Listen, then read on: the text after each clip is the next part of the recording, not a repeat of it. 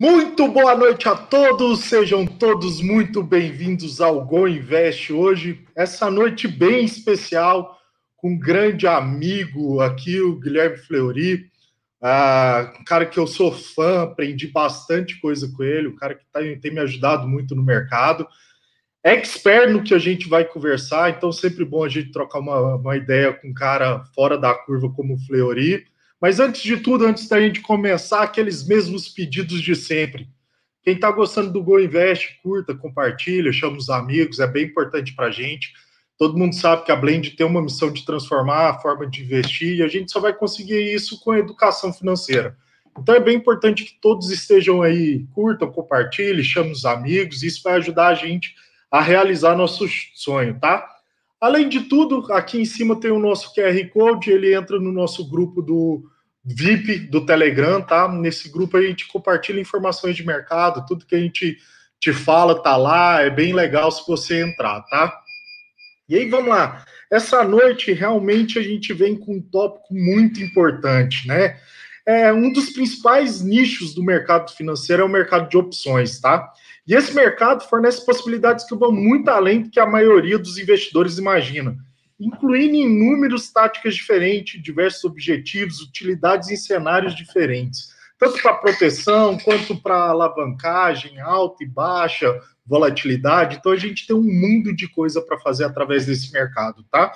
Isso é possível através dessas operações que a gente vem falar hoje, as operações estruturadas um, um conceito novo para a maioria dos investidores aqui no Brasil, né? Hoje, convidamos talvez o maior especialista, um cara bem, bem fora da curva no Brasil e no assunto, tá?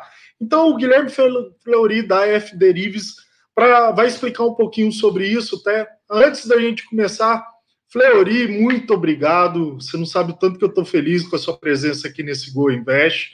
Obrigado mesmo, tá, Fleury? Obrigado a vocês pelo convite. Já, e aí já vamos começar aqui. Eu acho que a primeira pergunta importante para a gente fazer para você é, vamos lá, Fleury, eu queria que você explicasse um pouquinho para todo mundo que está nos vendo, ouvindo aqui, o que, afinal de contas, são as opções que existem aqui no Brasil. Tá, a, o modelo de opções ele é um derivativo considerado de primeira geração e ele basicamente ele serve para você é, é, criar um mecanismo no qual você consiga estar tá se posicionando em qualquer ativo objeto, podendo ser ele uma moeda, podendo ser uma taxa de juros, podendo ser uma inflação ou até uma ação que é muito comum aí para o mercado de pessoa física, no qual a gente consegue estar tá comprando o direito de participar da alta daquele ativo ou comprando o direito de participar na queda, né? Então, o mercado de opções ele pode ser escrito de várias maneiras diferentes. Uma maneira que está todo mundo muito acostumado é quando a gente compra um carro, a gente costuma fazer um seguro, né? E o seguro ele é uma opção, porque se acontece algum sinistro com o meu carro, ou se eu bato ele, ou se ele é furtado, é, é, a seguradora vai e me ressarce uh, o, o, preço do, do, do, do, veículo no qual ele foi segurado. Então, o, o seguro de um carro é um exemplo de uma put que dá o direito da gente, que, quem, do segurado, de vender o carro à seguradora, tanto que se depois o carro foi furtado e ele é encontrado, ele não pertence mais ao proprietário, ele pertence à seguradora. Né? A mesma coisa vale se eu fizer um seguro de incêndio, um seguro de vida, ele também é uma opção e basicamente, obviamente, são exemplos de puts, o que é muito comum a gente proteger na queda do ativo, né? E é algo que é muito comum no mercado do, no dia a dia e, e, e, as pessoas fazem sem entender que é um derivativo, né?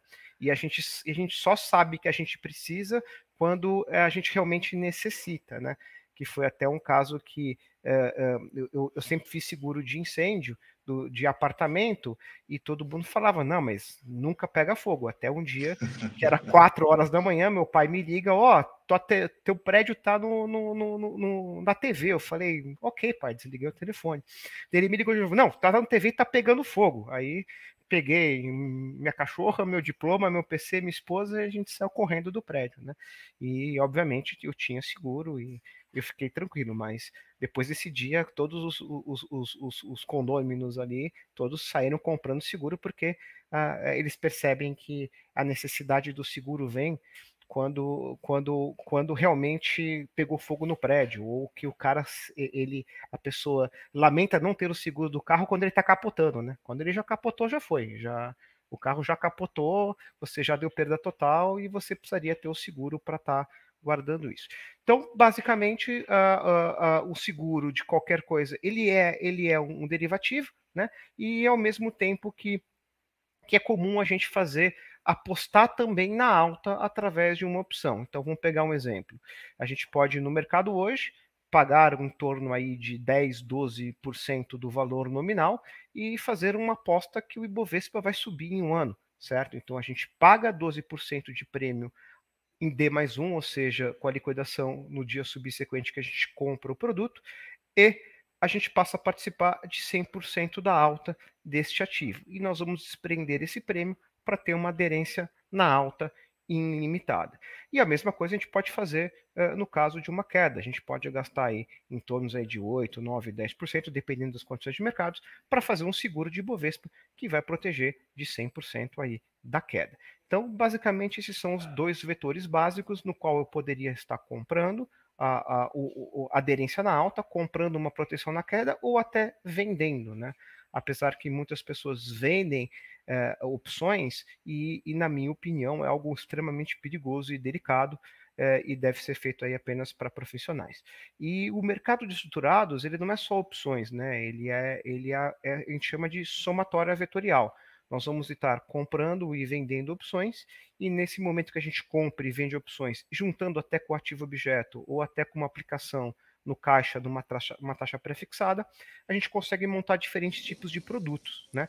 Então, é, é muito comum a gente ter é, uma estruturação como o COI, que todo mundo conhece, ele é nada mais do que a aplicação do dinheiro é, é num, num CDB de um banco, que funciona mais ou menos como um CDB, só que as características são um pouco diferentes, porque ele não tem um fundo garantidor, e a gente usa derivativos em cima disso para compor é, é, os payouts. Né? Então, basicamente, a, a, os derivativos, a combinação linear entre eles, a gente vai estar tá criando é, produtos, e cada produto tem uma finalidade diferente. Então, eu costumo dizer que estruturação é igual de ter um canivete suíço. Ele tem uma série de ferramentas dela e cada ferramenta vai ter uma utilidade diferente e, e, e, o investidor ele tem que saber usar é, do canivete suíço cada uma das ferramentas no momento certo. Está assim otimizando a, a, o portfólio dele e, e assim, obviamente, é, o, o, otimizando, o, o, maximizando o lucro dele no longo prazo, certo? Então, é, eu acredito muito no derivativo estruturado como um objeto de, como um, modo de investimento, muitas vezes até mais seguro do que comprar até a própria ação, ou até comprar uma commodity e comprar até uma moeda, porque eu posso usar o derivativo como, como uma alavanca, me dando uma alavancagem total ou parcial, ou até gerando uma proteção. Então a gente até costuma classificar os derivativos por, por caixinhas, né? A gente pode ter derivativos que me dão uma alavancagem pontual, uma alavancagem é, maior, ou até como que a gente chama de, de, de derivativos que mitigam proteção à queda, ou seja, eles me dão proteções parciais. E geralmente esses produtos eles são muito mais fáceis para o investidor comprar como uma entrada. É mais seguro eu fazer uma fence do que comprar o próprio ativo objeto. Então a fence é um produto no qual a gente compra o ativo objeto, vai vender uma call mais para fora do dinheiro, então a gente vai fazer um financiamento fora do dinheiro, e com esse prêmio do financiamento nós vamos estar comprando uma trava de baixo, também conhecida como put spread.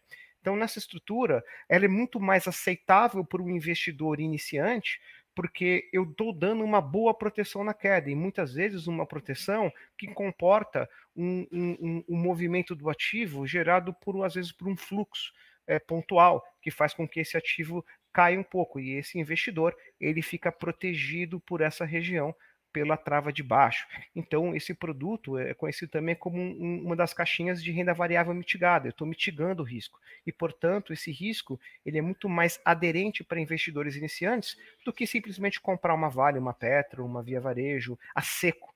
Então, é, eu acredito muito como um, um até um, um produto de entrada para investidores e, e, e, curiosos que querem entender melhor esse mercado e tenham, obviamente, não tenham tanto estômago para a variância que a gente viu observado na Bolsa nos últimos praticamente cinco anos. Porque, basicamente, é. o Brasil entrou numa crise de 2015 e está até hoje, né? Porque na hora que a gente viu melhorando depois que uh, uh, na, com a saída do governo do PT e entrada com o governo do Bolsonaro, a gente viu uma, um pequeno cenário de melhora, melhora, mas veio o Covid na sequência e atrapalhou tudo. Né? É, então, e assim, Fleury, é, até assim, me desculpa, a gente aqui acabou a energia, cara, então é por isso que a gente ficou um tempo ausente, me perdoa, mas quem sabe faz ao vivo, né? A grande verdade é essa. Sem problema. mas, é, mas vamos lá, agora só para eu entrar, você tocou num ponto bem importante, tá? Eu acho que o mercado financeiro ele passou por uma transformação, veio o Covid, estava todo mundo bem, bem forte em termos de ações, estava é, tudo muito, muito posicionado, e aí começou a, a surgir fórmulas mágicas para investimento. Várias pessoas falando de opção, opção virou uma.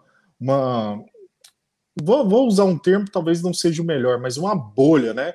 Toda hora você via alguém falando: ah, vou comprar uma call disso, uma put daquilo, vamos ficar rico, vamos dobrar o patrimônio.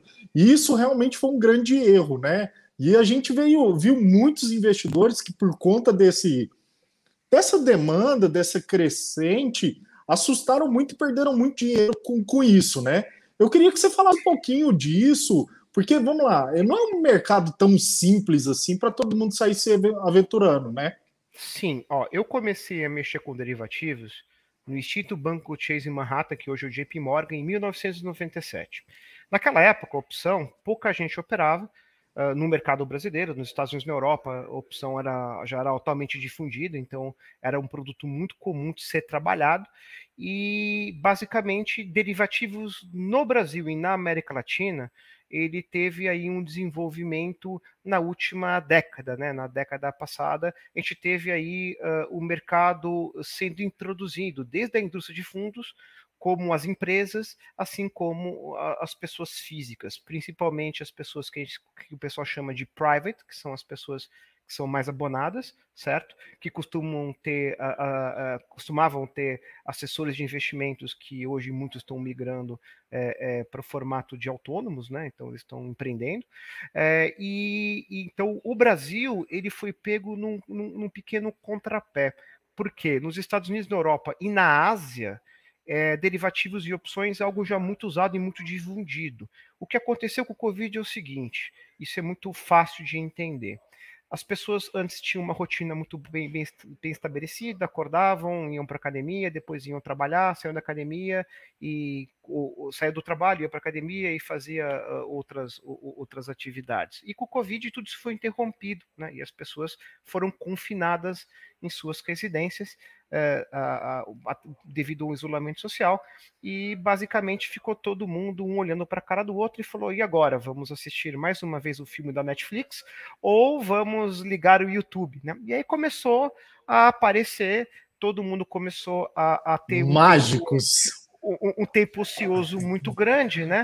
E basicamente o mercado, e, e, obviamente com o Covid, a bolsa que estava, tinha pela primeira vez superado os 100 mil pontos, veio esse evento macroeconômico global e fulminante, né? o que fez com que a bolsa começasse a, a ceder rompendo 100 mil pontos, rompendo 90, rompendo 80, rompendo 70, chegou a bater 60, próximo dos 60 mil pontos. Né? Eu, nesse momento, eu particularmente achava que poderia ir continuando ali em direção aos 50, uh, mas a gente teve os bancos, o, o, os grandes governos do mundo entrando com quantitative easing, ou seja, injetando dinheiro infinito no mercado. Né?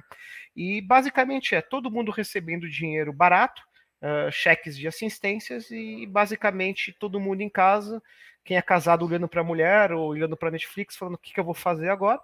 E perceberam que a bolsa de valores ela é um videogame, né? E, e aí começou a juntar gurus de internet, todo mundo junto, dando receitas e, e, pegou, obviamente, um mercado que não era maduro. Então, as pessoas ainda não tinham sido introduzidas ao assunto, educadas no assunto, compreendiam os produtos, sabiam usar e se viram encilhados. E, e, e o, que, o que foi mais espantoso é que foi a primeira vez na história que o que a gente fala que são os lambaris, que são as pessoas físicas individuais, venceram os tubarões, que eram os grandes fundos, porque os, a, indústria de fundos não estava posicionada é, é, no mercado de ações quando estava caindo, eles fizeram as posições porque é, olhando as crises passadas, a possibilidade de, de o mercado atingindo patamares mais baixos era algo extremamente plausível. Né? E, obviamente, ninguém contava com a força das redes sociais, a força do, do, do, do, YouTube em si como uma ferramenta de transmissão e, e, e obviamente a, a, a, é, é, é, e, todo mundo com às vezes é, foi mandado embora estava com dinheiro na mão ou recebeu algum tipo de auxílio uh, ou tinha uns investimentos parados e falou tô aqui sem fazer nada eu vou brincar um pouco né? E todos entraram comprando ao mesmo tempo e, e, e, com o que a gente chama no mercado de missing of fear out, porque toda vez que o mercado cai, ele volta. Ele pode demorar, mas algum momento ele volta. Então, essas pessoas, uh, uh, na, na ponta oposta dos grandes investidores, compraram e, obviamente, a força do volume deles estancaram o sangramento e fez a volta. Né? E, então, tecnicamente falando, é, foi não só foi um movimento global, porque os Estados Unidos eles, eles soltavam praticamente anúncios semanais de incentivos econômicos em forma de dinheiro infinito, né? E então uh, o mundo inteiro voltou e o Brasil junto acabou voltando e, e esses alguns desses gurus de internet eles acabaram se consolidando por esse acerto, ou seja, ele criou uma, uma, uma confiança nesses investidores e, obviamente, é, quem estava na posição certa, ou seja, não vendeu derivativos, porque, como eu falei, vender sem entender é um problema. Se você quiser comprar apostando que vai subir ou cair, o máximo que você vai perder é o prêmio que você já pagou, então você não, não corre o risco de acordar de manhã e você entregou teu patrimônio inteiro, né? Mas eu peguei aí no decorrer dessa crise aí, no auge do Covid e, posterior ao low histórico que bateu, ali, eu fiz uma série de consultorias para muitos grandes investidores, que alguns é, perderam rios de dinheiro em algumas estratégias milagrosas, né? Que funcionavam muito bem com o mercado estável, mas quando tem uma disruptura, uh, uh, esses produtos eles, eles perdiam aquela fórmula mágica, né? E perderam muito dinheiro. E também teve alguns investidores que ganharam muito dinheiro e, obviamente, é, começaram a procurar uh, se educar melhor, né? Porque não quer dizer que, que eu ganhei dinheiro agora e essa fórmula vai se repetir, até porque o mercado ele não é, é ele não é estático, ele é dinâmico, ele está mudando o tempo inteiro. Então, a mesma estratégia que funcionou ontem não quer dizer que vai funcionar hoje. Eu preciso de uma estratégia diferente nesse ponto, tá? Então, até assim, Fleury, eu acho que é importante a gente co colocar aí, você está falando uma coisa bem boa, teve muita gente que perdeu dinheiro também com esse movimento errado, né? E a gente tem histórias aí de pessoas que perderam fortunas com opções, fazendo a coisa sem é. preparo, sem, sem, é. sem conhecer. Eu, e aí, vamos lá. Eu vou, eu vou colocar mais uma pergunta aqui para você responder, porque eu acho que, que, que, tem muito sentido com o que você colocou e muito bem colocado. O poder da internet. Aconteceu isso com Games Spot, né? Stop. Está acontecendo stop. agora de novo. Ontem ele já subiu 100% e hoje 50%. Pois é. é, é, é o que acontece? Eu, eu, eu, eu, eu eu há dois anos atrás, é, para quem não sabe, eu, eu, trabalhei 20 anos como em, em tesourarias de grande branco como market maker e há cinco anos atrás eu fundei uma fintech que hoje presta serviço de softwares para os grandes bancos e os grandes hedge funds. Né? E, e, eu estou há dois anos que eu já percebi esse, essa, essa tendência de mudança de comportamento entre o antigo analista de ações e de investimentos sentado nos grandes bancos tradicionais, que era JP Morgan, Goldman Sachs, Morgan Stanley, é, Bank of America Merrill Lynch, que eram os caras que realmente, é, analistas que tinham uma penetração muito grande no mercado e, e davam um call e, e, a, e, a, indústria de fundos e os institucionais seguiam, e eram os caras que eram driven, passar um pouco aí para esse mercado um pouco mais informal, porque quando você tem um milhão de seguidores seguindo um cara e ele manda comprar e compra de pouquinho, ele acaba movendo um mercado uh, uh, de uma maneira muito mais pulverizada e isso e, e foi isso que aconteceu com o GameSpot, né? Que basicamente você tinha aí isso daí obviamente foi, foi um erro o, o, quem estava com essa posição short em GameSpot, ou seja, eles, eles especulavam que a empresa estava em direção a uma provável falência, né? Porque o modelo de.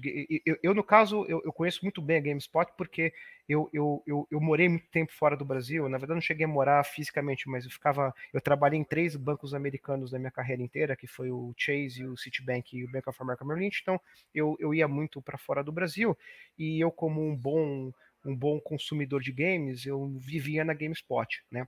Então, eu era um cara que consumia na loja e eu conhecia muito bem o modelo de negócio deles, apesar que eu achava que o modelo de negócio era nocivo para a indústria de jogos, porque qual era o modelo de negócio deles? Basicamente, eu ia comprar um joguinho do PlayStation que custava 50 dólares, né? Eu comprava o joguinho, jogava, zerava o jogo e colocava a venda na GameSpot, os, eles me compravam por 30 dólares e revendiam a 40, né? Então, basicamente, o mesmo joguinho que eu comprei na loja, ele num ciclo de vida do jogo, ele passava por na mão de 10, 15 pessoas diferentes que não estavam comprando do desenvolvedor. Isso forçava, obviamente, é, o preço do, do, da primeira compra ser muito alto, né? E o formato deles foi muito bom, porque eles tiraram o dinheiro da indústria de desenvolvimento e passava para eles, porque eles comiam 10, 15 ciclos de venda. Né? E isso funcionou muito bem, tanto que eu ia para Nova York direto a trabalho e eu comprava sempre que eu ia, como eu tinha todos os videogames, eu comprava todos os jogos e trazia, né? E eu nunca e obviamente depois veio o Steam, né? E o Steam hoje eu não tenho mais videogame, eu só tenho Steam porque eu tenho 500 jogos lá. E obviamente eu compro um jogo AAA pagando 100 reais, o que obviamente antigamente eu pagava uns 300, 400 reais, porque esse jogo eu não consigo transferir mais e, portanto, é, a, eles conseguem vender mais barato. Então, é, é, essa linha digital matou o negócio da GameSpot, né? E, obviamente, estava indo para o fechar, porque é muito caro você ter o espaço físico alugado, cheio de funcionários, cheio de, de, de, produto lá, então esses produtos podem ser roubados, se eles não forem vendidos, tem estoque, tem um monte de problema. E o digital, você vai lá, paga e baixa, ele é gerado infinitamente, porque é um software, né? Ele não tem a mídia física impressa. Então o modelo de negócio da GameSpot estava indo para o ralo, e, e esses grandes hedge funds, percebendo isso, começaram a especular como pegando emprestado a ação de quem tinha, pagando para eles um, um, um, juros por isso, e, e uma vez que eu alugo uma ação, eu tenho o direito de vender no lugar daquela pessoa que aluguei. Né? E basicamente eles começaram a vender.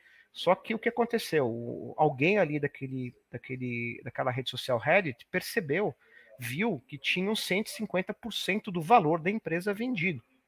E ao mesmo tempo, você tinha ali três, quatro holders que eram pessoas de fora da empresa que estavam comprando a empresa devagarinho e eram pessoas que têm interesse em refazer a empresa, né? ou seja, é, é, migrar ela, e era o pessoal que inclusive montou como se fosse a Cobase e a Pets nos Estados Unidos, ou seja, gente que tá, sabia o que estava fazendo no mundo, de, do mundo digital e queriam e viam valor na GameSpot por, pela marca e, e migrar para um formato mais digital, né? E foram comprando na miúda. Só que os holders principais tinham quase 70% das ações disponíveis, então sobrava 30. Só que os negros tinham vendido 150. Então, basicamente, a janela era pequena, a porta era pequenininha e um monte de gente precisava sair por lá. E eles começaram um movimento especulativo que muitos consideram que é até um crime, porque é manipulação de mercado, né? Eu ainda não tenho juízo de valor para julgar se isso foi um crime ou não, porque foi tão pulverizado que não dá para saber se a SEC, que é a CVM americana, vai conseguir é, é, é, colocar alguém como responsável por isso, porque não tem como se responsabilizar um, um, uma rede social, né? Em que as pessoas agiram de uma maneira, uh, combinaram uma coisa, mas agiram de uma maneira, maneira uh, descentralizada, né? Que esse é o efeito das redes, e fez com que a ação, que um papel que tinha batido no high histórico na época que estava girando muito joguinho, sei lá, 90 dólares, bateu 90, bateu 100, bateu 200, bateu 300, bateu 400. E no, que hora que bateu 400, o que aconteceu, né? É, muitos operavam para aquele, aquele aplicativo chamado Robinhood, que nada mais é do que um aplicativo que você comprava as ações, né? E eles não te cobravam nenhum tipo de, de, de, de porteira, então você não pagava corretagem, você não tinha custos. Mas aí vem aquela famosa aquela famosa frase: Pô, Robin Hood trabalha de graça. Se você não está pagando, você é o produto, né? E eles meio que passavam esse fluxo para um hedge fund grande, famoso, e esse hedge fund ele, ele pagava pelo fluxo. Né? E esse hedge fund era um grande investidor de outros fundos que estavam apanhando. E aí, obviamente, teve uma disruptura uh, e eles pararam de. Eles limitaram as pessoas de comprar, e o que fez a ação de 400 cair e, obviamente, romper aquele ciclo de alta, porque aquilo poderia bater mil dólares, dois mil dólares. E a frase que, que eles estavam falando era: a, a gente. E, e, os hedge funds apavorados, porque eles estavam quebrando. E, e o pessoal do fórum falando: olha, a gente cons consegue ser mais insano do que vocês conseguem se manter solventes, né? Então, basicamente, eles falaram: olha, a gente vai continuar subindo porque a gente vai fazer quebrar vocês. E, obviamente, isso daí é manipulação de mercado, né? Então, é uma história muito estranha. Eu estou tentando acompanhar de perto, porque eu, eu, acredito que uh, os livros, textos que as pessoas vão ler daqui 10, 15 anos, eles vão ter na parte do mercado financeiro esse evento do GameSpot como um evento que vai, vai marcar a virada da, da, das redes sociais dominando mais o, o mercado de, de informação e fluxo do que os, os, tradicionais antigos, que eram os grandes bancos, as grandes áreas de research, de pesquisa dos grandes bancos, sejam eles gringos ou, ou locais, né? Então, vai ser, acho que esse é o ponto disruptivo que os livros vão falar, ó, foi nesse momento que aconteceu a transição. É óbvio que não foi nesse momento, que ela já vinha acontecendo antes. Sim. Mas vai ser o momento que vai ser aquela marca, ó, foi nesse momento que as redes sociais passaram a ser. E eu estou desenvolvendo há dois anos um software novo que eu vou lançar em breve no mercado, que ele tem como intuito monitorar as redes sociais, porque eu acredito que lá está a, a, as informações que o pessoal vai começar mais a acompanhar. E como eu tenho muitos amigos que trabalham fora do Brasil, nos Estados Unidos, inclusive um ex-chefe meu que, estava até agora no Brasil e acabou de voltar para os Estados Unidos, ele falou que os próprios hedge funds estão contratando as pessoas do Reddit para ser funcionários, porque eles têm que aprender a ler rede social, porque de lá vai vir informação. Então, assim, eles não são bobos, né? Eles, e, por isso que eu acho que dificilmente vai ter um de novo um GameStop, porque ninguém vai chegar e vai falar assim, beleza, a gente entendeu onde está o problema, não vamos mais vender mais do que 100%, sendo que o tamanho do mercado é 30%, né? E a gente vai meio que segurar isso. Então, eles estão, obviamente, contratando essas pessoas que começaram a entender as redes, sociais e está surgindo um novo tipo de analista, o um analista de rede social. Então, eu estou, obviamente, eu já tinha visto esse movimento e comecei a desenvolver esse aplicativo. Inclusive, ele está sendo bancado por um banco e um hedge fund grande, um dos maiores bancos do Brasil. Cara, e, bem interessante e, isso. E um, e, um, e um hedge fund, porque eles falam, precisa monitorar LinkedIn, Twitter, é, é, é, agora tem que monitorar o Reddit também. Então você tem que ter ferramentas que monitoram isso e para você conseguir eh, pegar essa informação de uma maneira mais eficiente e entender que hoje qualquer pessoa, com, por isso que eu falo, vamos pegar um exemplo, eu, eu quando eu vou ajudar o pessoal a montar calls estruturados, o que eu costumo dizer? Olha, você tem que pensar, para você comprar uma ação, o que, que você tem que, teria que estar tá fazendo? Ou comprar uma cesta de ações, porque o ideal é nunca você comprar uma ação em si uma cesta. É você olhar para o mercado e ver as principais casas de research locais e as grandes casas de varejo. Quem são? É, você vai ter ali o Bradesco, você vai ter é, casas que até é, o Itaú, a XP, a, a Genial, a, a, o, a Guide, a Modal, aí você vai ter Empíricos, que não é uma, uma, uma corretora em nenhum banco, mas ela, ela é uma casa de research, a Eleven agora foi vendida para Modal também, então você vai ter, e aí outro, tantas outras que tem aí, que obviamente não vou ficar citando, porque senão vai ficar uma lista extensa aqui. Se você começar a acompanhar esses caras e você pegar a moda, a moda, a moda é, na, na, estatística, que é o nome que mais repete, que mais está se repetindo na amostra, né? Se você pegar a, os papéis que estão mais em moda entre essas casas, o número de seguidores que tem é tão grande que vai fazer com que esse papel Sim. naturalmente, né? Principalmente Concordo. se tiver liquidez. Então, hoje, a análise de um papel, ele, ele vai muito além do fundamento da empresa, em si, porque o fundamento da empresa, ela vai me dar convergência de preço de longo prazo, certo? Uhum. de longo prazo vai depender do que esses caras vão falar, e a, e a média deles. E agora você vai somar também, hoje, não só essas pessoas que, que porque hoje todo mundo que está operando em algum lugar do mercado, ele tem como regra, tem que ter uma conta aberta em alguma corretora, né? Uhum. Para ele ter acesso ao mercado. E essas corretoras têm research, inclusive, todas elas quase têm estudos de ótima qualidade, ou seja, eles uhum. conseguem transferir uma análise da empresa com uma, com uma boa qualidade e, portanto, com bons fundamentos. Mas se tiver cinco, seis negros na internet mandando comprar e tem, sei lá, milhões de seguidores, aquilo vai acabar subindo por essa força deles, independente do fundamento daquela empresa. Foi o que aconteceu com o GameStop, que não só o, Game, o GameStop foi, foi o que mais subiu, mas eles estavam fazendo com a massa farista do, falida do Blockbuster, fizeram com a Nokia, fizeram com o BlackBerry, é, todas as empresas que eram empresas nostálgicas da década de 90 e 2000, eles colocaram para cima. Né? Então... E aqui no Brasil teve um movimento semelhante, tá? Lógico, não vamos comparar com uma empresa aqui também, Lógico, não vou citar o nome dela para a gente não entrar em contradição aqui, porque eu acho que deve ter um monte de gente assistindo a gente, ouvindo a gente, que entrou nela muito mais por um, por um call de internet e, inclusive, comprou fortunas em opções por conta de um call de internet, né? É, porque para funcionar o short squeeze, tem que ter um cara na outra ponta muito vendido. Né? Uhum. Então você tem que saber o, como é que está o posicionado o mercado, porque comprar por comprar e você não tem uma posição, porque a pessoa que vai especular na posição vendida, ele é obrigado a alugar o papel e vender o papel, certo? Mas ele tem uma premissa, em algum momento ele vai ter que devolver, então ele vai ter que recomprar, certo?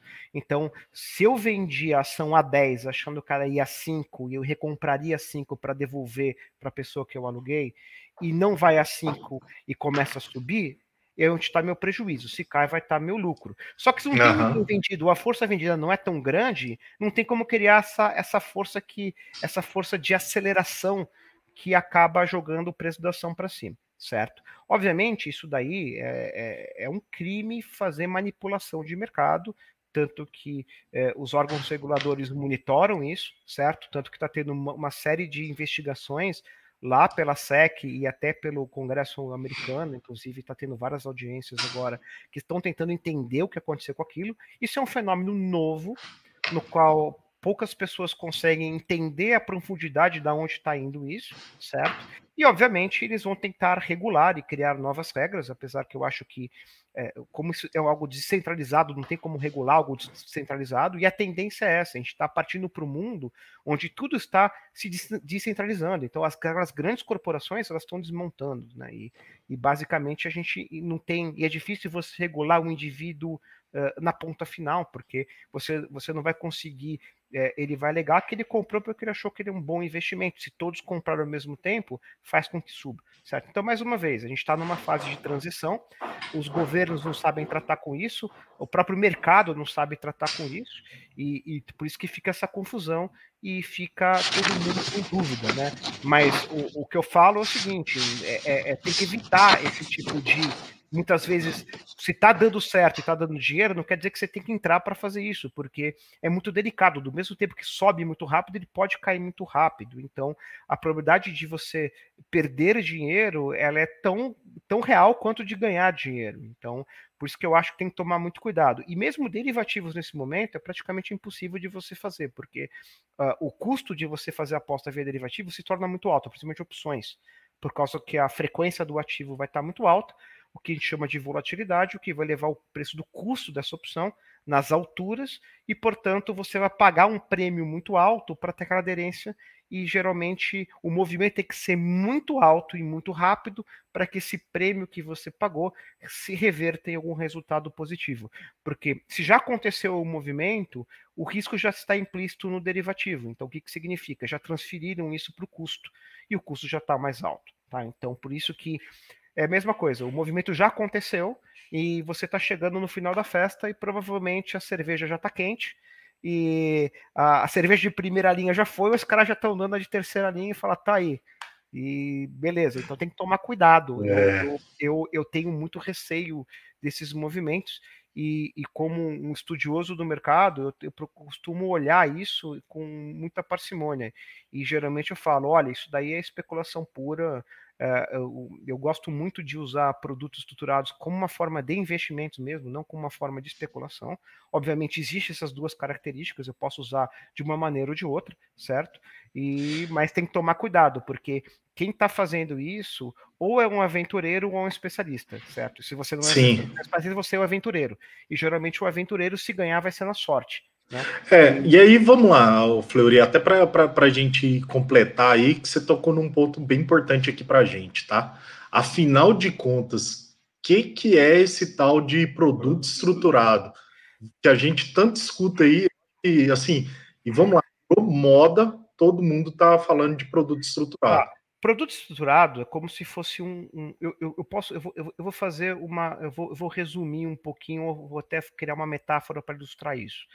Imagina que você chegou num restaurante, certo? Onde você tem um bom chefe de cozinha e você pede um cardápio. Né? E nesse cardápio ele vai sugerir geralmente um produto que vai ser muito mais um prato mais light, uma salada com uma proteína, ou ele pode e aí ele vai começar a ter produtos com um pouco mais uns pratos um pouco mais intermediários, às vezes um prato muito mais pesadão. Então ele constrói um cardápio pré-determinado.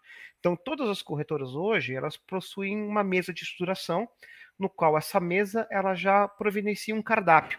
Então ele já cria uma série de estruturas, né, que vão desde uma estrutura que pode ser no restaurante uma salada, ou pode ser uma feijoada, ou uma dobradinha, ou um churrasco, e ele vai ter esses produtos separados e geralmente eles são classificados de acordo com o seu nível de risco, né?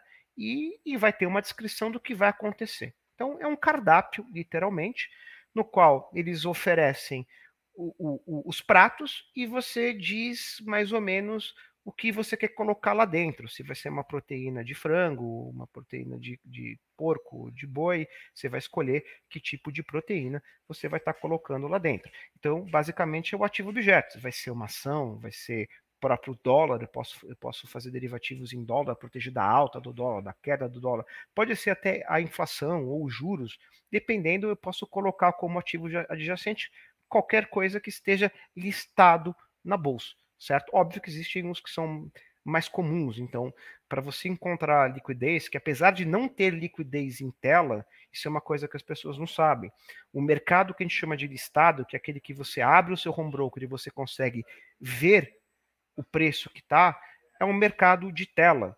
Existe um mercado de balcão, onde existe preço em tudo. É como se os bancos, ou melhor, os market makers, são os formadores de preço, conseguem criar o derivativo em tempo real. Foi isso que eu fiz 20 anos na minha carreira. Eu trabalhava em bancos que criavam esses derivativos e ofertavam, seja para um produtos durados, ou para um hedge fund, ou para uma empresa, certo? Para fins de fazer hedge ou a fins de investimento, certo? Tanto que eu posso usar para redear, para fazer investimentos ou às vezes até para fazer operações de empréstimos, que isso aqui foi muito comum no Brasil, as indexadas ali, né, é, que estourou aí com a crise de 2008, né? Então teve os ciclos. Então é muito comum a gente ter os ativos objetos. O que hoje é comum é a gente pegar o, o que, o que dá para fazer realmente. IBX100 são os 100 maiores nomes na, na, na, no Ibovespa. Podemos fazer em moedas, é muito comum, né? Então, é, dólar real, certo? Dá para fazer alguma coisa em euro também certo? Existem outros cross de moedas, eu poderia transformar em outras moedas, mas no Brasil não tem tanta liquidez, eu teria que partir para um banco internacional para me fornecer preço, ou uma corretora que tem acesso a um banco internacional, dá para fornecer preço nisso, né? E, obviamente, os juros, que é super líquido no Brasil, a gente consegue usar bastante. Então, a gente escolhe o ativo subjacente, que vai ser um insumo básico uh, do, do, do, prato, e o, e, e o tipo de prato que a gente quer, que são os payoffs, né? Então, no caso, eu tenho catalogado numa apostila que eu uso para dar treinamento uh, uh, para os usuários do meu sistema da minha fintech, que são as pessoas que trabalham nos bancos e nas corretoras, que eu tenho quase 900 estruturas, mais payouts já, já criados, né?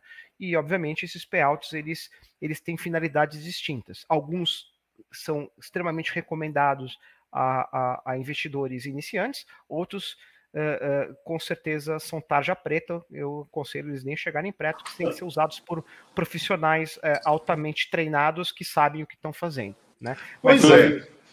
Oi. E aí, Fleury, só para a gente tocar isso, isso virou moda aqui, né? E falando muito sério, assim, até já, já foi um motivo da gente ter conversado pessoalmente, a gente tratou muito sobre isso. Isso meio que virou uma moda, assim, e a gente vê muito muitos bancos, corretoras, agentes autônomos falando disso para qualquer perfil. Isso tem um risco bem considerável, precisa ser bem vendido, bem feito. Acho que tem que ser bem explicado para o cliente, porque isso traz consequências. E eu acho que, assim, aí falando muito, muito que a gente já conversou sobre isso, eu vejo que poucas pessoas têm preparo suficiente para entender o que, que é um produto estruturado. Tá, vamos definir isso em três estágios, né? Vamos primeiro entender que são três. Se a gente fosse olhar isso como, como, como uma, uma, uma grupos distintos, eu vou ver o pessoal que está em bancos, o pessoal que está nos autônomos e o pessoal que são os compradores finais, que são os clientes. Eu vejo Sim. três segmentos nesse mercado. Tá? Hoje, quem está em banco, em corretora, eles já estão extremamente, digamos assim, regulados. Por quê? A primeira crise que teve foi 2008, certo? Que já tinha bastante posição em derivativos. É, algumas empresas grandes que estavam usando mal derivativos, como a Sadia, a Cruz, é, praticamente quebraram, certo? E, obviamente, é, algumas pessoas perderam dinheiro com isso. E nesse momento, obviamente, o, a CVM e o Banco Central e os próprios bancos e corretoras entenderam que tinham um, um problema lá. E eles, obviamente, começaram a criar soluções. A primeira solução foi o Suitability. O que, que é o Suitability? Quando todo mundo abre uma conta na corretora, ele é obrigado a responder um questionário. E por trás desse questionário vai classificar essas pessoas certo? Então, uh, existe já uma trava de segurança que é esse suitability que já separa pessoas que têm perfil para ir para o produto e pessoas que não têm perfil, certo? Tanto que pessoas que não têm o suitability correto não acessam os produtos e, portanto, eles não podem comprar. Todas as corretoras já têm isso muito bem estabelecido certo? Uh, uh, nas corretoras, eles têm as mesmas estruturações, que são profissionais altamente treinados, certo? A maioria deles é, acabaram sendo meus alunos e eu, eu, eu, ajudei na formação dos mesmos, certo? E eles entendem muito bem esse risco e eles, obviamente, trabalham de uma maneira intensiva para garantir que esse risco ele não, não permeie na cadeia como um todo, né? Aí você tem uma, uma, segunda linha, que são os assessores de investimentos, que hoje eles são é um segmento de mercado que há 10 anos atrás ele tinha uma finalidade. Hoje ele assumiu uma proporção descomunal, né? Porque a desbancarização começou. Então hoje as pessoas estão saindo dos bancos e se tornando autônomos, ao mesmo tempo que pessoas que estavam insatisfeitas com as profissões ou bateu aquela crise dos 40 anos e falou: "Olha, sou um médico, sou um engenheiro, sou um advogado, mas meu sonho, o meu hobby é o mercado financeiro", e acabaram migrando. Então é uma geração nova que está começando, certo? Uh, os bancos eles estão num processo de, de começar a trabalhar de uma forma mais as corretoras mais próximas dos autônomos, porque eu vejo os autônomos como uma espécie de agência bancária do futuro.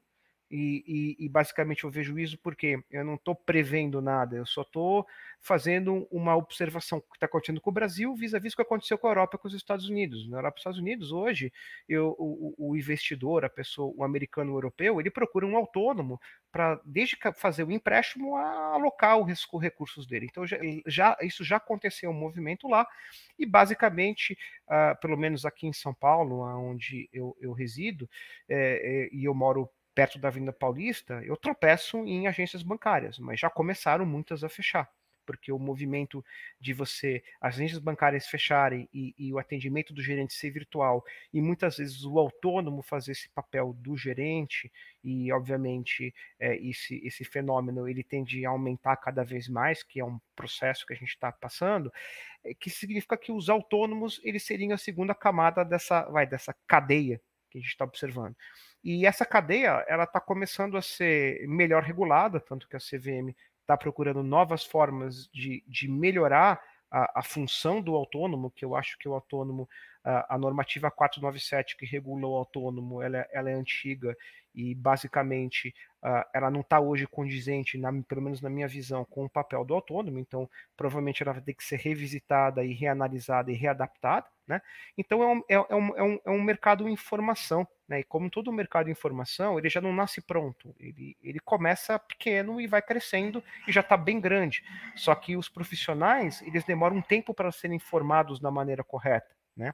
Tanto que eu estou lançando, eu, eu, eu, sou professor há muitos anos, eu, eu, comecei a dar aula na faculdade com 24 anos de idade, depois eu dei aula no órgão regulador na por um bom tempo também, e agora eu tô, me juntei com alguns, alguns colegas meus e meus sócios também, e a gente está montando exatamente um curso de AD para voltado para ajudar a formar esse segmento, que eu acredito que é um segmento que ainda não está muito preparado. E esse segmento é a linha de frente que está atendendo o cliente. Que se esse segmento não está 100% preparado, a linha de frente pior ainda, que é o cliente que está tomando pela primeira vez o contato com o assunto, basicamente de uma maneira um pouco, vai, não diria forçada, porque tá todo mundo trancado em casa, passou um ano trancado em casa sem ter o que fazer. E chegou uma hora que a Netflix e o, o Disney Plus ou o Amazon Prime já não tinha mais conteúdo e começou a ser procurar o conteúdo no, no ambiente do YouTube e obviamente o cara falou, opa, peraí, tem a bolsa aqui de valores, eu tenho uma graninha sobrando, vou começar a brincar. E tô ganhando dinheiro e, e vai indo, entendeu?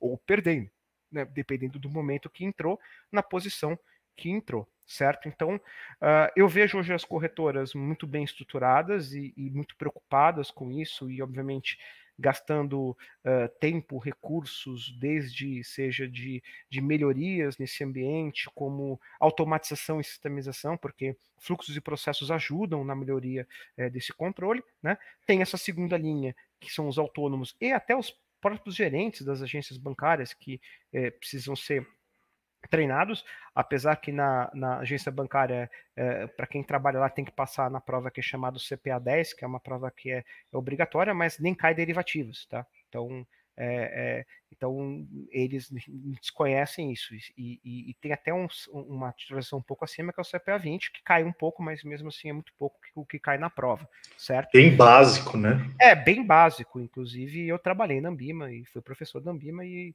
e, e, na época não se pedia isso, certo? Então, uhum. uh, então mesmo o pessoal das agências, tal, eles estão começando a entender melhor e se educar. Então isso é um processo. Não, ninguém nasce sabendo. Então existe obviamente um movimento educacional acontecendo. Eu estou fazendo minha parte, tem outras pessoas fazendo as partes deles. Eu faço muito treinamento hoje interno em corretoras e, e em casas de autônomos, treinando e capacitando essa mão de obra para estar tá atendendo o segmento das pessoas físicas. Então, quer dizer, é, juntou uma conjuntura, não, exi, não, existia, não, existia, vai, uma mão de obra altamente qualificada nesse ambiente que está no front, junto, em frente do cliente, e o cliente em si, em casa, e vendo o colega do lado ganhar dinheiro e querendo ganhar também. Então, Aí, obviamente, e, e, grupos de WhatsApp, de Telegram, isso daí se difundindo, e portanto isso acaba criando aí uma massa. E, e essa massa acabou operando e, e teve força o suficiente para. E, obviamente, uh, aquela, aquele medo de perder a volta do mercado fez com que eles comprassem muito antes do final do que, pelo menos, eu achava que seria o, o, o, o a queda da bolsa, e a bolsa voltou, e obviamente eles foram os, os ganhadores. Tá? Então, a educação é, é, um processo. Você treinar as pessoas leva tempo e dedicação. Né? E a gente não teve ainda o tempo de treinar essas pessoas, até porque a gente está vendo muitos entrantes novos, pessoas que tinham outras ocupações ou profissões e estão migrando para isso. Então, eles têm que ser educados também, certo? Eu não vejo nenhum problema na migração. Eu acho que, que o futuro, as pessoas elas vão ter mais de, mais vai, uma profissão em si, eles vão ter várias habilidades, certo? Portanto, é, é um movimento natural que vai acontecer. E esses entrantes têm que ser treinados, e treinamento leva tempo, não só em derivativos, como em todas as classes de, de investimentos que existem. Eles têm que aprender também, porque eles são. Eles antes eram investidores para depois se tornar assessores, né?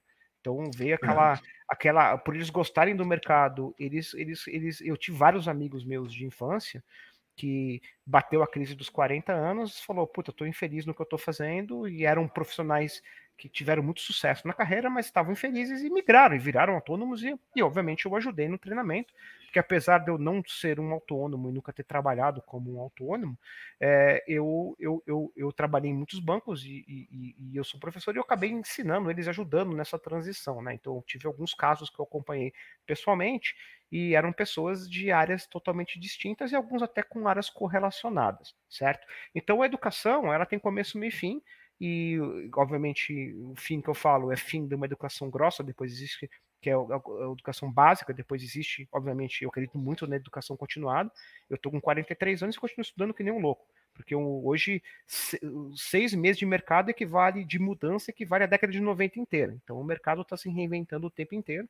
Você tem que estar o tempo inteiro se estudando, entendendo o que está acontecendo. Tá? Então, é, isso é, é muito bom escutar. Até isso é muito bom escutar de você, porque isso é realmente o que a gente acredita. A gente realmente acredita muito na educação. Acho que o intuito da Blend é realmente trazer as pessoas para investir, mas investir de forma consciente, entendendo o que elas estão fazendo. Não é aquele negócio de, ah, vamos empurrar produto, vamos fazer isso porque ah, tem que fazer. Pelo contrário, cara, estamos te apresentando, tá aqui, me fala o que, que você acha, a gente vem aqui. Então, até por isso que a gente realmente te trouxe aqui, porque eu acho que é a melhor pessoa para falar de produto estruturado que eu conheço é você. E aí, cara, eu acho que assim, Fleuria, é, até complementando muito e a gente entrando, avançando um pouquinho mais, eu acho que quando a gente traz educação para as pessoas, as pessoas não fazem as coisas por fazer como vinham fazendo. Elas têm um sentido, têm um motivo, uma razão, uma explicação para isso, tá? E vamos lá, eu vejo muita gente falando, ah, eu fiz um, sei lá, fiz uma borboleta em determinado corretor. Ah, mas você sabe o que, que é isso? Ah, não faço a menor ideia. Eu sei que eu posso ganhar muito dinheiro. A gente vê esses absurdos direto aqui, cara, mas vamos lá, calma, não é assim. O que, que você pensa do mercado? E aí eu vou te aproveitar e vou, além disso que eu, que eu comentei, que eu quero escutar você, que eu acho que é bem importante, é sempre muito bom te ouvir, eu acho bem legal o seu pensamento, a forma de agir. Então, eu realmente quero escutar você nisso. E eu também queria que você me ajudasse aqui, complementando assim. Vamos lá, para a gente montar uma operação estruturada. Eu sei que existem mais de 900, eu, a gente não tem nem tempo para falar disso tudo. Mas vamos lá, vamos imaginar assim, é, cara, eu quero montar uma operação estruturada.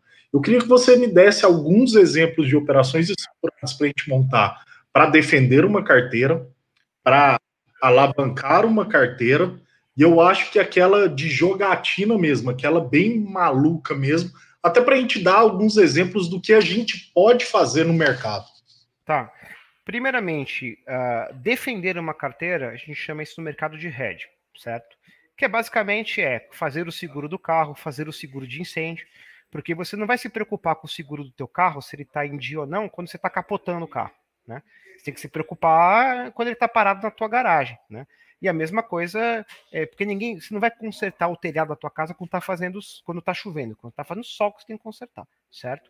Então o seguro é algo que não tem proteger uma carteira tem eu fazer o hedge, que é comprar uma put, que é me dar o direito de eu vender o ativo que eu tenho no preço pré-estabelecido por aquele strike, certo? E o segundo ponto é o que? É eu fazer uma trava de baixo, é fazer o que a gente chama de um put spread, que é eu compro a put, mas eu limito a minha proteção na queda e por isso eu diminuo o custo de aquisição deste seguro, certo? Porque eu não acho que vai haver um rompimento de paradigma no qual esse ativo ele tende a zero e se tiver alguma realização ela vai ser pontual e eu estou mitigando uh, o custo para aquela limitação da queda que eu tenho. Então não tem mais o que fazer, a defesa é essa, certo? E, e para muitas pessoas que as pessoas físicas não entendem isso, que é o quê?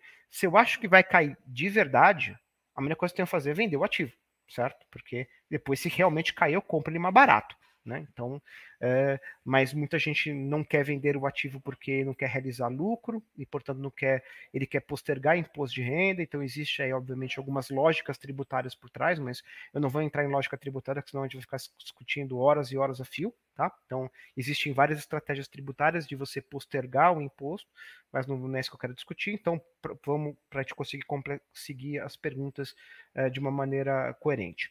Uh, se eu quero dar uma, uma o, o, o, que seria talvez um produto que eu gosto muito, que é esse que eu sugeri, que é o Fence, que também o pessoal chama de Put Spread Collar, que é um produto que eu consigo hoje, tranquilamente, nos principais nomes, para seis meses, conseguir entre 10% a 15% de participação na alta e 10 a 15% de participação à queda.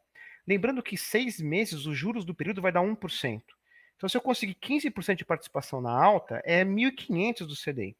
E mesmo assim, 15% de proteção à queda, 15% às vezes cobre boa parte de uma queda pontual. Se a queda for maior que a pontual, essa proteção talvez não seja suficiente, mas pelo menos aquela parte ela está protegendo. Então, são estruturas que, na minha opinião, são muito mais seguras do que apenas comprar uma própria ação.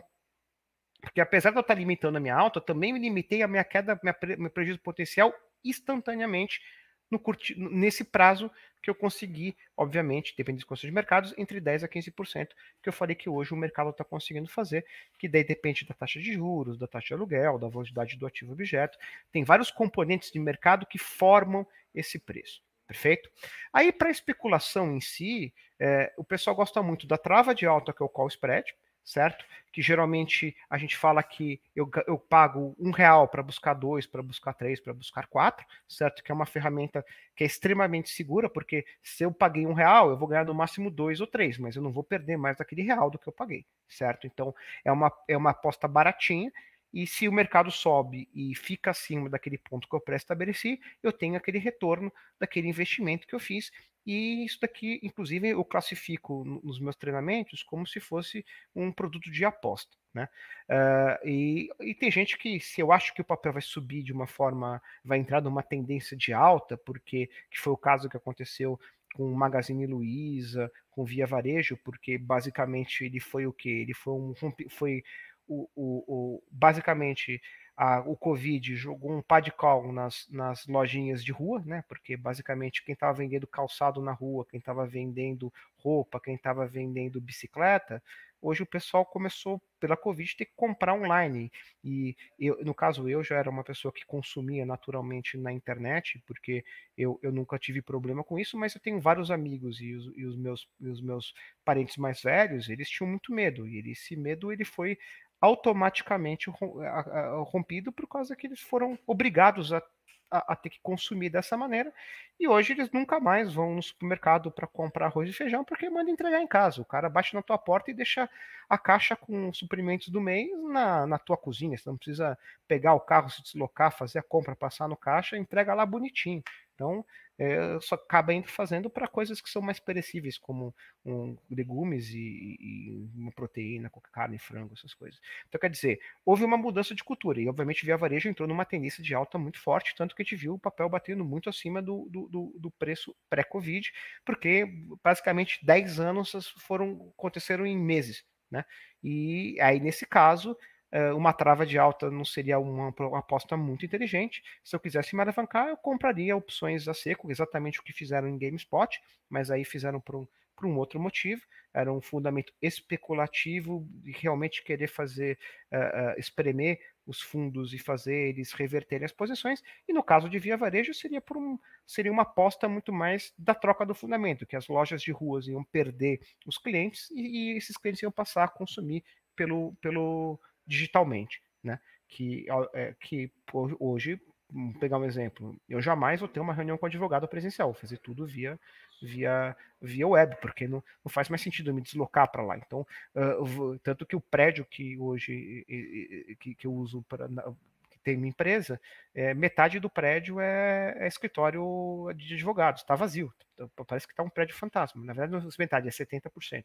Inclusive, os maiores juristas do Brasil estão nesse prédio aqui e não aparece uma alma viva.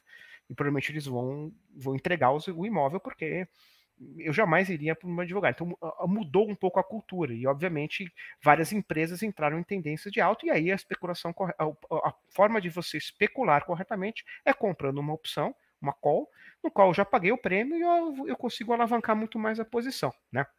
E agora, você falou coisa mais louca, existem os derivativos que a gente chama de derivativos com barreira e no qual eu consigo fazer apostas especulativas pagando um prêmio ainda menor ainda do que a própria call. Né? Mas, obviamente, se eu for entrar nesse nível de detalhe, a gente não vai conseguir fazer aqui sem eu mostrar nada visualmente. Caso contrário, vai parecer que eu estou. que eu estou. Fiquei louco. Eu vou ficar Daqui a pouco aparece o um abraçado com o leão de Narnia aqui do meu lado. Eu vou entrar nesse nível de detalhe. Tá? É, Mas respondendo a tua pergunta, Arthur. É, Fleury, assim, a gente teve algumas perguntas até para finalizar, porque sim, tem duas perguntas aqui que eu quero fazer, se bem que eu já acho que você respondeu, mas é importante citar aqui, tá? Uma pergunta do Eric, Eric, um grande abraço para você, tá? É, ele pergunta aqui: quais as vantagens do, dos derivativos na minha carteira de investimentos? Tá, vamos lá. Derivativos, eu falo que é igual remédio. Se você usar corretamente, vai, pode salvar a tua vida. Se você usar de uma maneira errada, pode te matar, certo? Então, minha sugestão, procure o teu assessor, esse assessor vai ter acesso ao cardápio das corretoras. As corretoras costumam indicar, eles têm uma curadoria muito boa, selecionam muito bem os produtos, classificam muito bem os produtos de acordo com o perfil de cada cliente, certo? E esses produtos eles estão disponíveis para, junto com os assessores, customizar a operação da maneira mais correta para a carteira do investidor. Muitas vezes as corretoras já recomendam os produtos para aquele momento, porque eles estão. Se você é um médico, você está preocupado com os seus pacientes ou com a sua cirurgia. Esses caras estão olhando o mercado no dia a dia. Eles acordam respirando o mercado e dormem respirando o mercado. Eles nem dormem respirando o mercado, porque o mercado acorda ele, porque tem, tem produtos no mundo que já não dormem mais, tipo criptomoeda já não tem mais. A gente está caminhando para um mercado desse, tá? Daqui a pouco o, as bolsas serão, nunca mais vão dormir e a gente vai ter, vai ter gente querendo operar bêbado da balada às três da manhã. Tá? Mas olhando por essa perspectiva, tem esses caras que praticamente não dormem mais e ficam o dia inteiro analisando isso. E eles costumam fazer recomendações muito assertivas.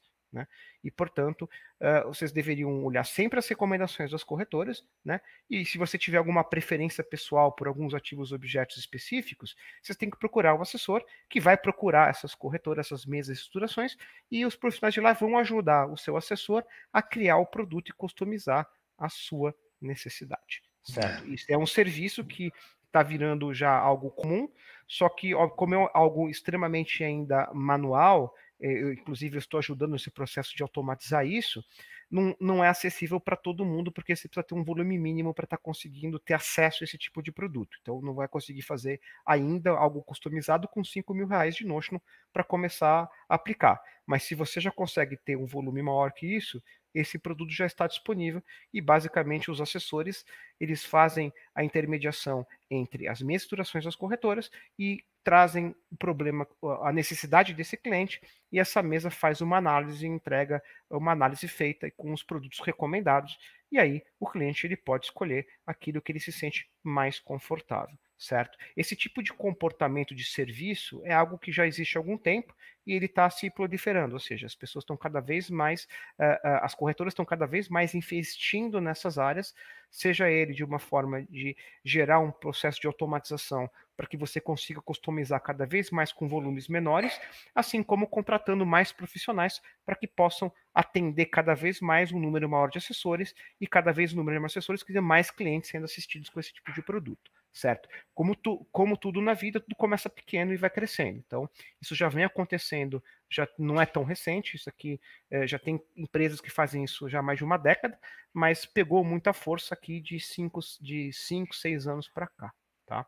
Tanto que eu percebi esse movimento, eu trabalhava, eu tinha um, um posto executivo no, num grande banco americano, e eu percebi esse movimento e eu comecei a fundar a minha empresa, a minha fintech, para exatamente surfar essa onda. Tá? Então, eu já, eu já trabalhava um pouco com varejo, já tive já trabalhei com varejo em algumas casas, e eu aproveitei esse, previ esse movimento e tomei a decisão de fundar minha empresa exatamente para dar serviço a essas corretores autônomos que já existem ou estão surgindo, para ajudar eles a, a, a, fazer a escolha mais adequada para aquele cliente. Então, de uma certa forma, customizar de uma maneira muito mais, digamos assim, personalizada obviamente respeitando o limite mínimo de investimentos, eu não vou conseguir criar esse tipo de, de, de investimento é, para volumes muito baixos, mas para volumes maiores isso se torna um pouco mais plausível. Tá? E, obviamente, com a automação, com, com os processos de, de, é, de automatização desses fluxos, cada vez mais a gente vai ver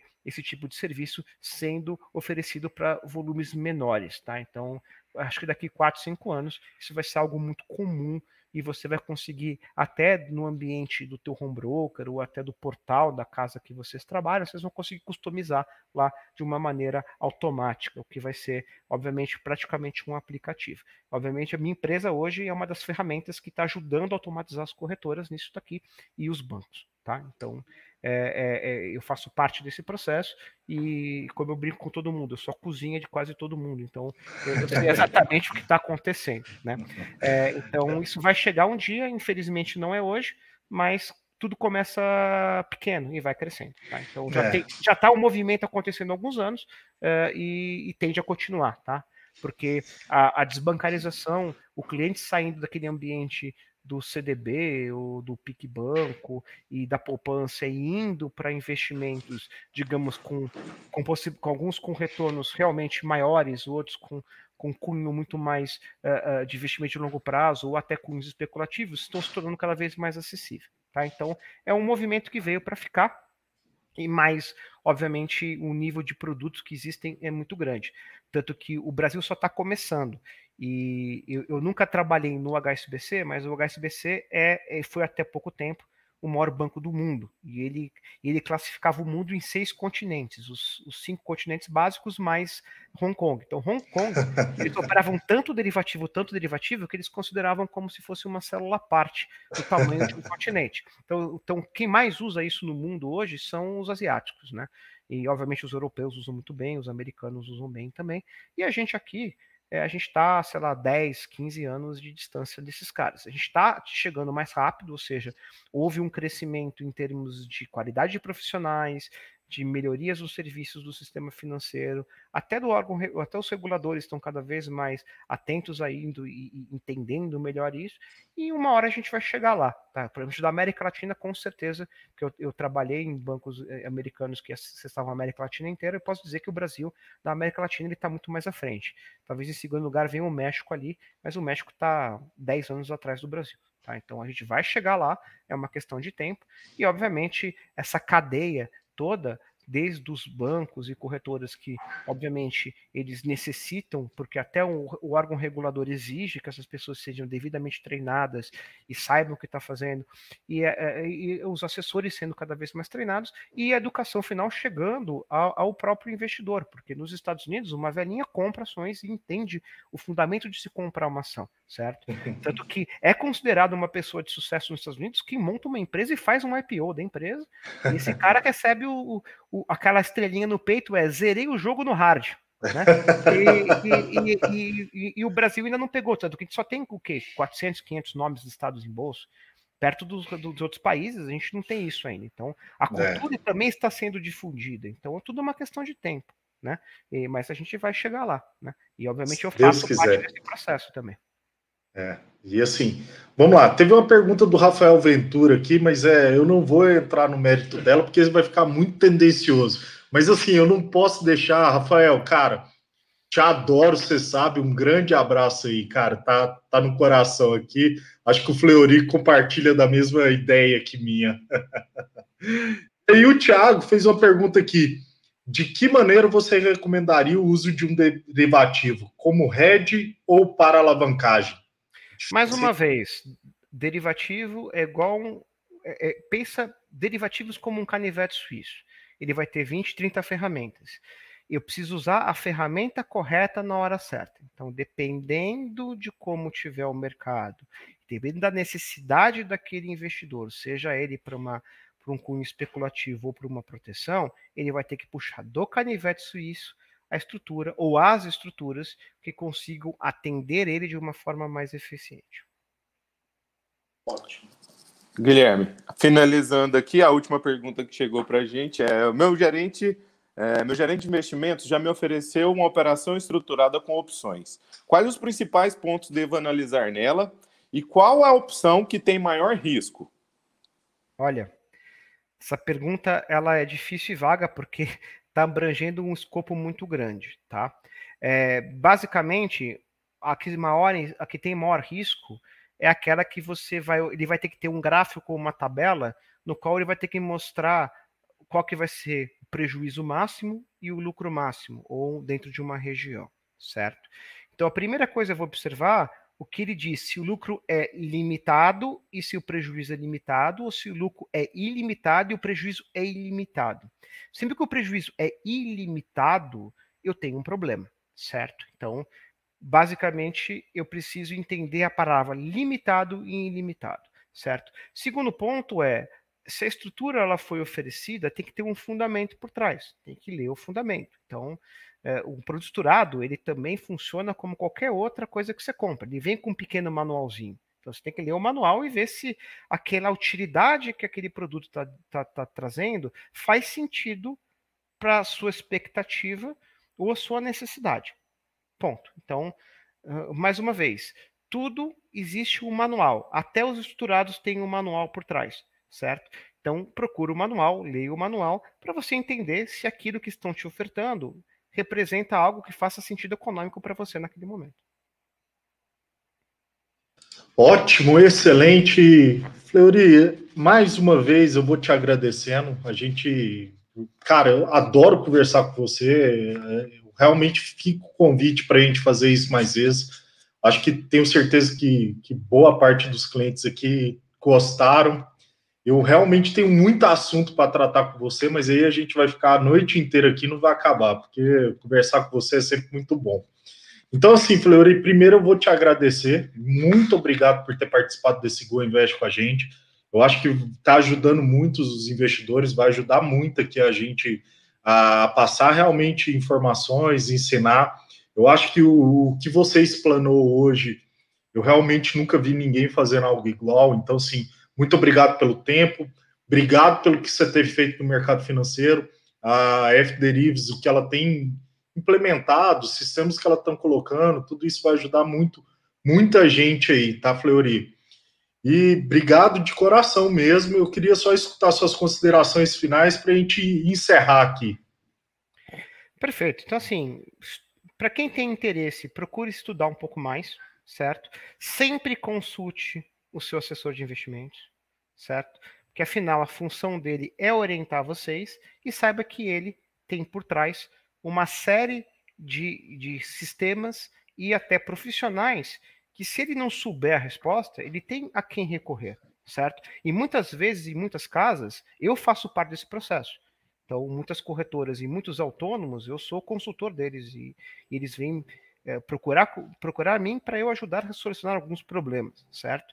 Então, não compre nada sem se aprofundar no que significa, estude, cobre o teu assessor, certo? Ele tem como ter acesso a mais informação aquilo, obviamente vocês não têm, porque eh, vocês estão num, num, ponto, não estão tão próximo dos bancos e das corretoras como o assessor está, até porque ele tem um vínculo através é, é, da, da casa de autônomo que ele trabalha com as corretoras e bancos, e, portanto, eles têm acesso a uma infraestrutura que vocês não têm. Então, uh, cuidado ao estudar também as coisas na internet, porque muitas vezes uh, a, a, informação na internet ela pode ser extremamente valiosa e, ao mesmo tempo, ela pode ser extremamente nociva, certo? Portanto, tendenciosa, né? Tendenciosa, e tendenciosa se torna nociva né? Porque ah, você tá, tá assim como diz o, o, bom velhinho Warren Buffett, né? Regra número um, nunca perca dinheiro. Regra número dois, nunca esqueça da regra número um, certo? Então, quer dizer, é, é, antes de você colocar o seu dinheiro que foi ganho de uma forma árdua trabalhando, estude, entenda, certo? E se for para colocar o pezinho, coloca bem pouco para entender, para sentir, não entra grande, é, não, não, coloca o teu, o teu patrimônio em risco diversifique o patrimônio, entendeu? Então, é, é, e até porque fazendo isso você aumenta o retorno da tua carteira, né? E tem que investir, obviamente, o dinheiro do pão e do leite tem que guardar em algo extremamente seguro, em, em títulos públicos, em fundos DIs de primeira linha, entendeu? Que não vai ter um, entendem não ter drop-downs muito grandes, provavelmente títulos públicos mais curtos, né? E, obviamente, parte do recurso você tem que se destinar a coisas um pouquinho, um pouco mais que podem buscar alguns retornos, fundos multimercados e até ações, que é algo que no Brasil está começando a ser difundido a se consumir mais tipo de produto, e obviamente o derivativos bem usado, ele às vezes até como mitigar esse risco da ação inicial, certo? Que geralmente eu recomendo muito para para as corretoras e para os assessores a estar tá ofertando, porque são produtos extremamente assim é, é, conservadores em relação quando usando, obviamente, se não geram alavancagem, costuma é, mitigar risco, né? E, e, e, assim, tomar cuidado se, o, se um amigo ou um colega está ganhando muito dinheiro, não quer dizer que ele ganhou, você vai ganhar. Tá? Então, é, é. até porque é, tenha certeza, se alguém, tá, se alguém tem alguma receita de sucesso muito boa. Esse cara tá trancado numa caverna, longe de todo mundo, ganhando dinheiro infinito e não vai contar para ninguém. Tá? Então... É, e tem aquela máxima, né, Fleury? Todo mundo só conta as pingas que bebe, né? Exato. Leva, ninguém conta. Ninguém conta. Eu nunca vi ninguém falando que perdeu dinheiro na bolsa. Todo mundo tá milionário, né? É. Não, assim, o, o, cara, a pessoa que realmente é boa já ganhou muito dinheiro, já perdeu muito dinheiro. Porque pois é. se aprende, obviamente, é, é, o ideal não é aprender perdendo, mas quem opera muito tempo na bolsa vai ganhar e vai perder, porque isso faz parte do jogo certo? Sim. Porque nem sempre você vai comprar uma ação, vai comprar um índice Bovespa no patamar que ele está, que ele realmente daquele ponto ele vai subir até o ponto que vocês consigam segurar, né?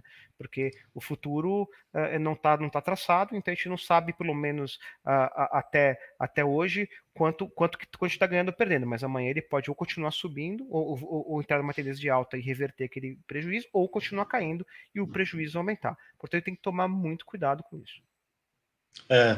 Flori, então, mais uma vez, muito obrigado. E assim, gente, vai ficar aquele mesmo pedido de sempre. Quem curtiu, quem gostou do que a gente está falando, curta, compartilha, deixa o like, chama os amigos para participar do próximo Go Invest, tá? Aqui em cima tem nosso QR Code para o grupo exclusivo do Telegram. Lá a gente compartilha informações de mercado, algumas coisas que a gente não coloca aqui no YouTube, tem lá para o pessoal que está lá no nosso grupo VIP, tá? E com isso a gente encerra mais um Gol Invest. Mais uma vez, Fleury, muito bom conversar com você. Espero várias vezes você aqui conosco, dando essa aula aqui para gente. Muito bom compartilhar essas informações com você. E com isso, gente, um grande abraço, uma ótima noite a todos. Estamos encerrando esse Gol Invest e até segunda.